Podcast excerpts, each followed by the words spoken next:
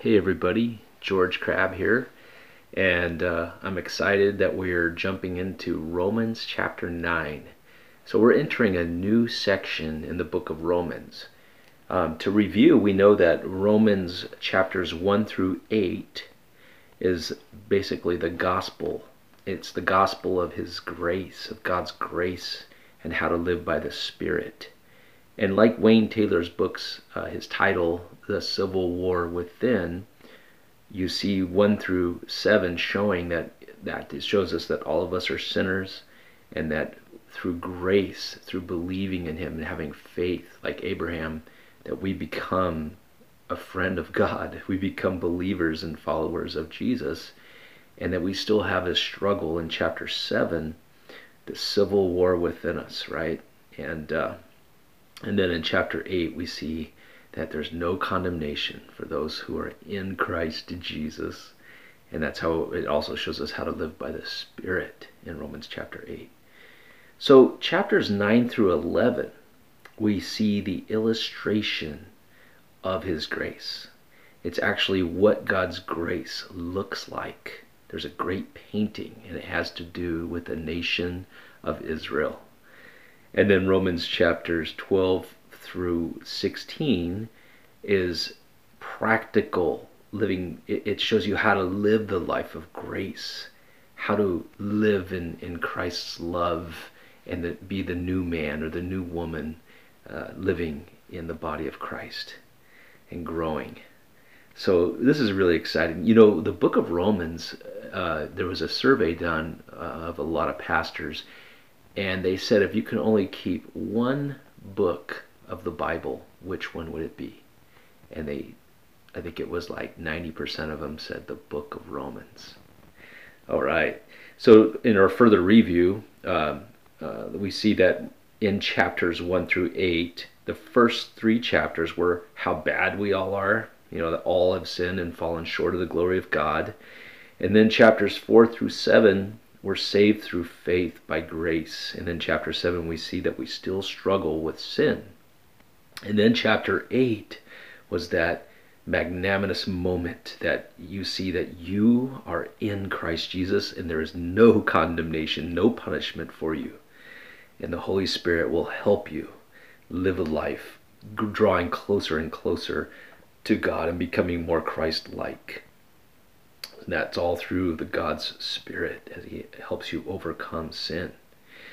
And a great read on that is, I'm holding in my hands, is Greg Laurie's New Believer's Bible. And uh, uh, here at the beginning of chapter nine, actually, actually the end of chapter eight, he sums up, he sums up what we've learned in the last part of that section, sections chapters one through eight in Romans. So Greg wrote, God's Spirit will help you overcome sin.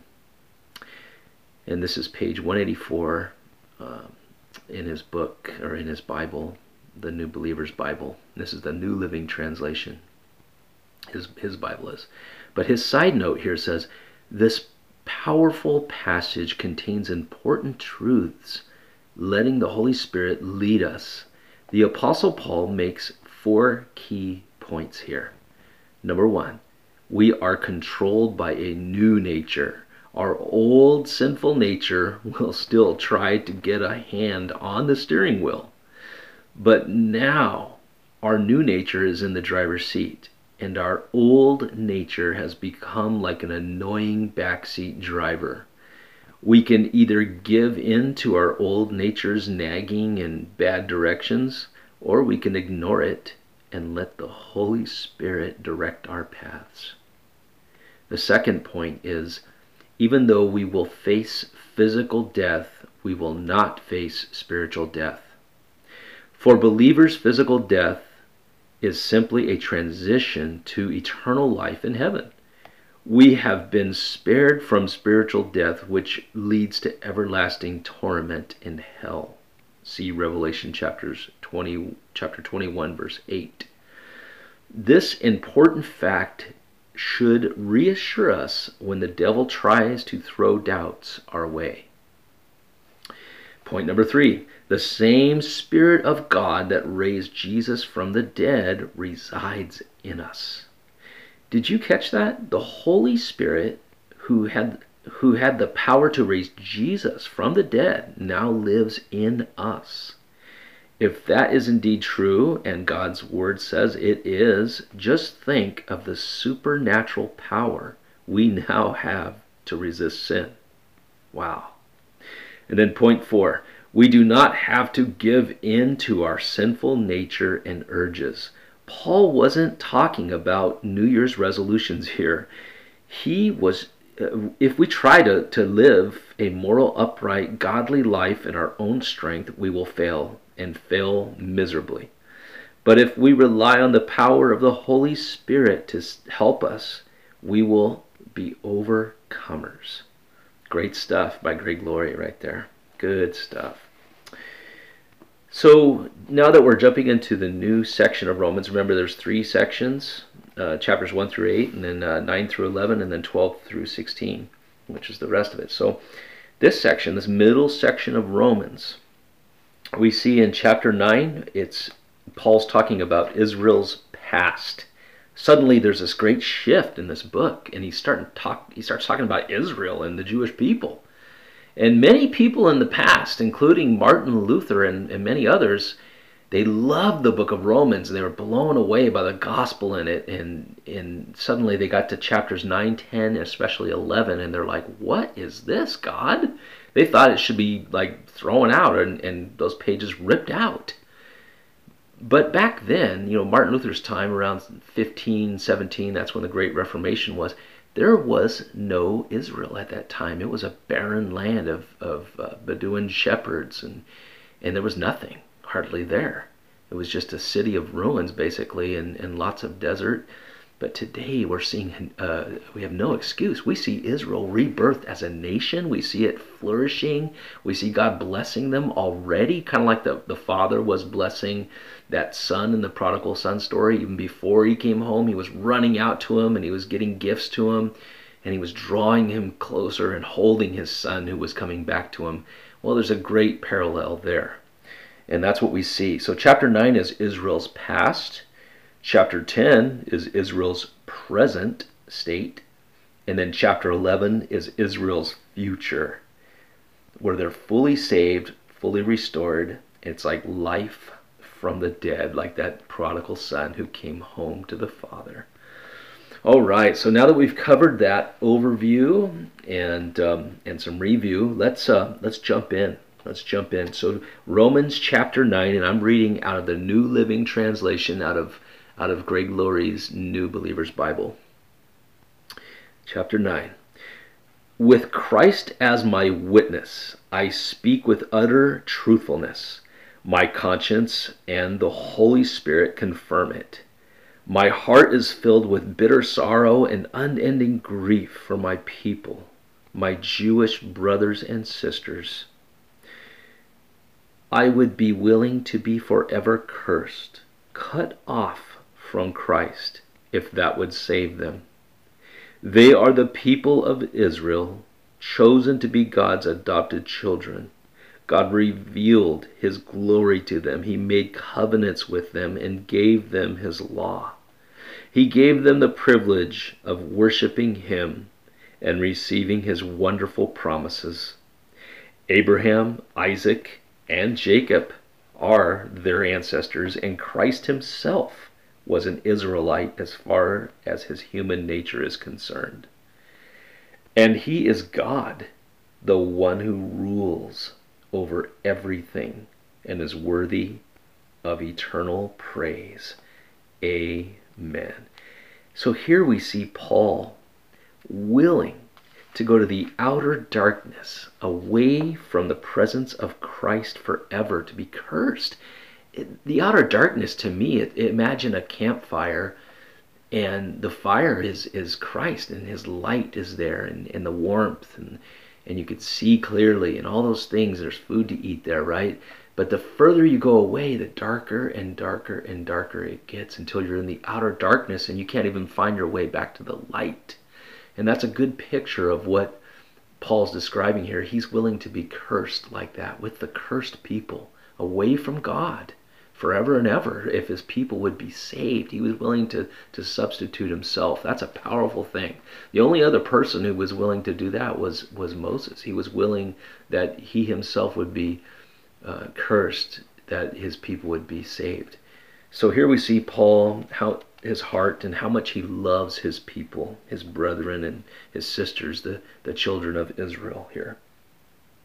All right, in verse six, well then, has God failed to fulfill his promise to Israel? No. For not all who are born into the nation of Israel are truly members of God's people. Being descendants of Abraham doesn't make them truly Abraham's children. For the scripture says, Isaac is the son through whom your descendants will be counted. And through Abraham, and though, excuse me, Abraham had other children too, so this means that Abraham's physical descendants are not necessarily children of God. Only the children of the promise are considered to be Abraham's children. For God had promised, I will return about this time next year, and Sarah will have a son. This son was our ancestor Isaac. When, when he married Rebekah, she gave birth to twins, but before they were born, before they had done anything good or bad, she received a message from God.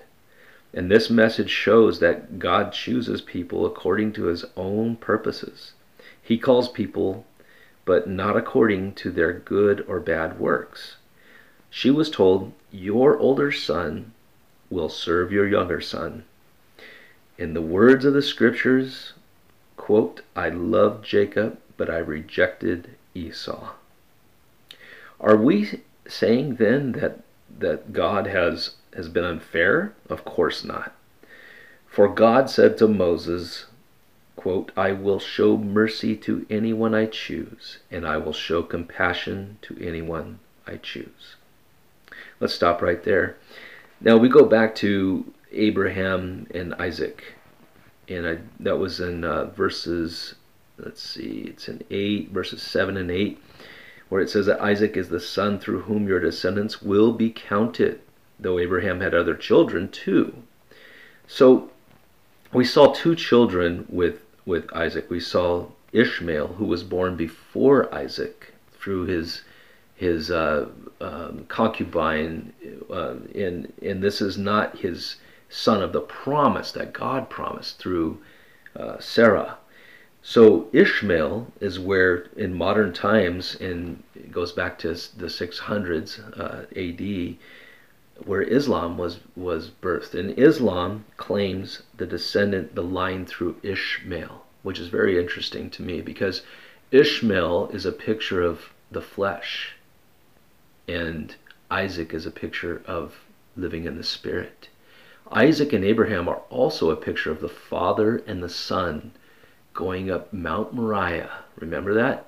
God said to take your own, only son, Isaac, and go sacrifice him on a hill, which I shall tell you. And then they saddle a donkey, they go, and then Abraham tells his two servants, we will be back to you in three days. Remember, Jesus said three days. And then here we see the Father and the Son moving up this mountain, Mount Moriah, which later becomes the very mountain of Jer- in Jerusalem where Jesus goes up a mountain. And remember, Abraham and Isaac, Isaac was carrying the wood on his back, and he looks to his father and he says, Father, I, I, I don't see the, the lamb for the burnt offering. And Abraham said to him, my son, God will provide himself, the lamb. You see the picture here? And then later on top of the mountain, Abraham lays his son Isaac on top of the wood, bound him. Remember, Jesus was laid on the wood cross. And then suddenly the angel stops him and he says, look over there, you know, God's not going to have you kill your son. Don't kill him. And then there was a ram caught in a thicket by its horns on that top of that mountain. And the ram became the substitution. There was a, a, a sheep provided, just like Jesus was provided for us as a substitution, right? So what we see through through Isaac and, and Abraham is we see that God had a plan through them. And interestingly, the name Isaac, or in Hebrew, Yitzhak. You remember Prime Minister of Israel, Yitzhak Rabin? Well, Yitzhak, Isaac, means laughter. It means God laughs, right? Isn't that interesting? God gets the last laugh. God, God wins. We try our little things as humans and, and threaten God's people. Some people threaten God's people, or they threaten us, or the world laughs at God, but God laughs. All right, so let's, uh, let's keep moving on here in verse sixteen. So it, so it is God who decides to show mercy. We can neither choose it nor work for it. For the scriptures say that God told Pharaoh, I have appointed you for the very purpose of displaying my power in you and to spread my fame throughout the earth. So you see, God chooses to show mercy to some, and he chooses to harden the hearts of others so they can, so they refuse to listen. Verse nineteen, well then, you might say, why does God blame people for not responding? Haven't they simply done what he makes them to do? Well, verse twenty says, no, don't say that. Who are you, a mere human being, to argue with God? Showing, or should the, should the thing that was created say to the one who created it, why have you made me like this? When a potter makes jars out of clay, does he have a right to, to use the same lump of clay to make one jar for decoration and another jar to, to throw garbage into?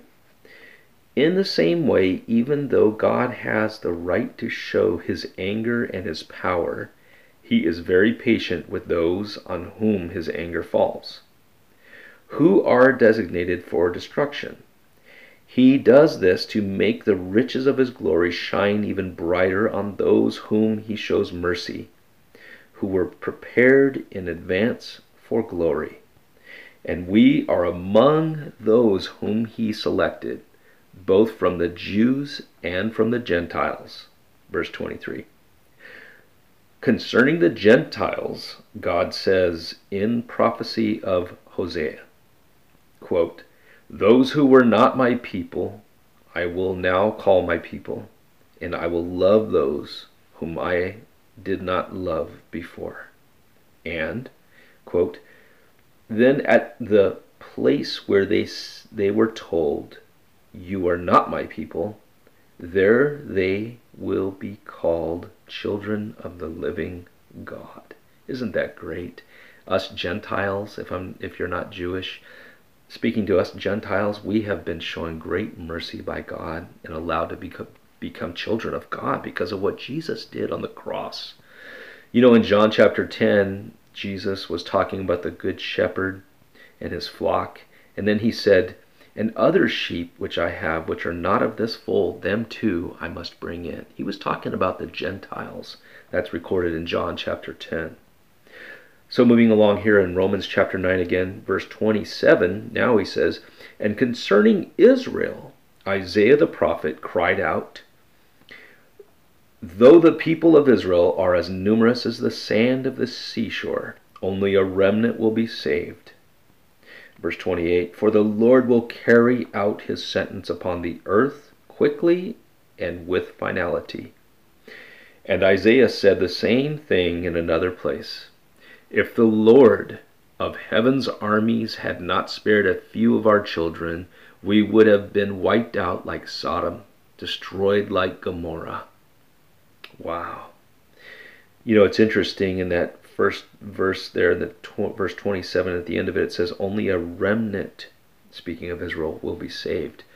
It's very interesting to me that um, when Jesus fed When he fed the Jewish people in the Jewish land, the fishes and loaves, how many baskets were remaining?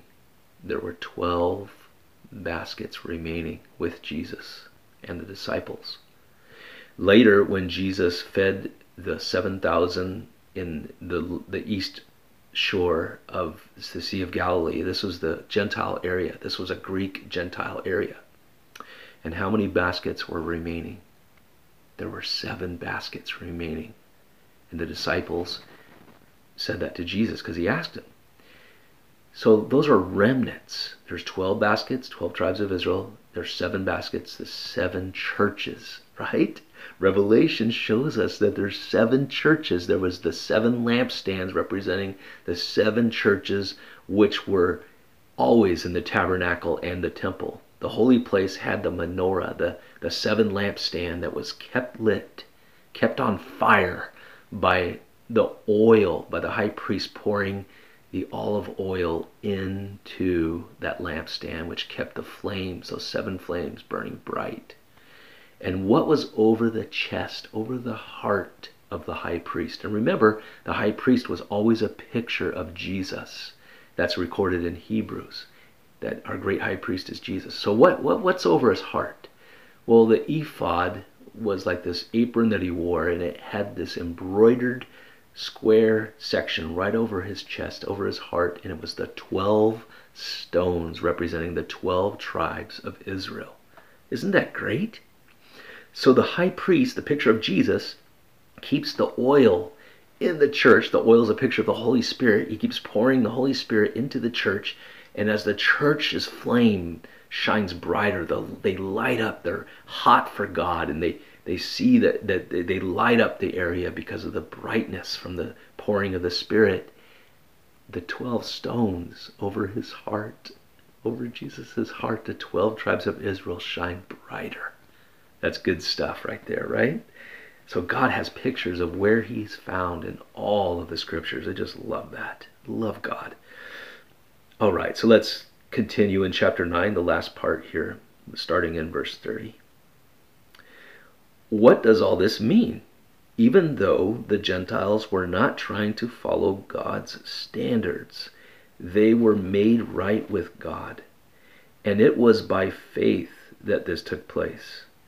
But the people of Israel, who tried hard to get it right with God by keeping the law, never succeeded. Verse thirty-two, why not? Because they were trying to get the get right with God by keeping the law. Instead of by trusting in him, they stumbled over the great rock in their path. God warned them of this in the scriptures when he said, I am placing a stone in, in Jerusalem that makes people stumble, a rock that makes them fall. But anyone who trusts in him will never be disgraced. And that's the end of chapter nine in the book of Romans.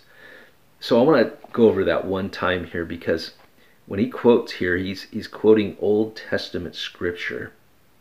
And what he's saying is, we'll go over it again, I am placing a stone in Jerusalem that, that makes the people stumble, a rock that makes them fall.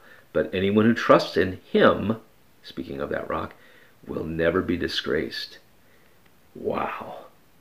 You know, there's an old Jewish story that describes this very, very well here.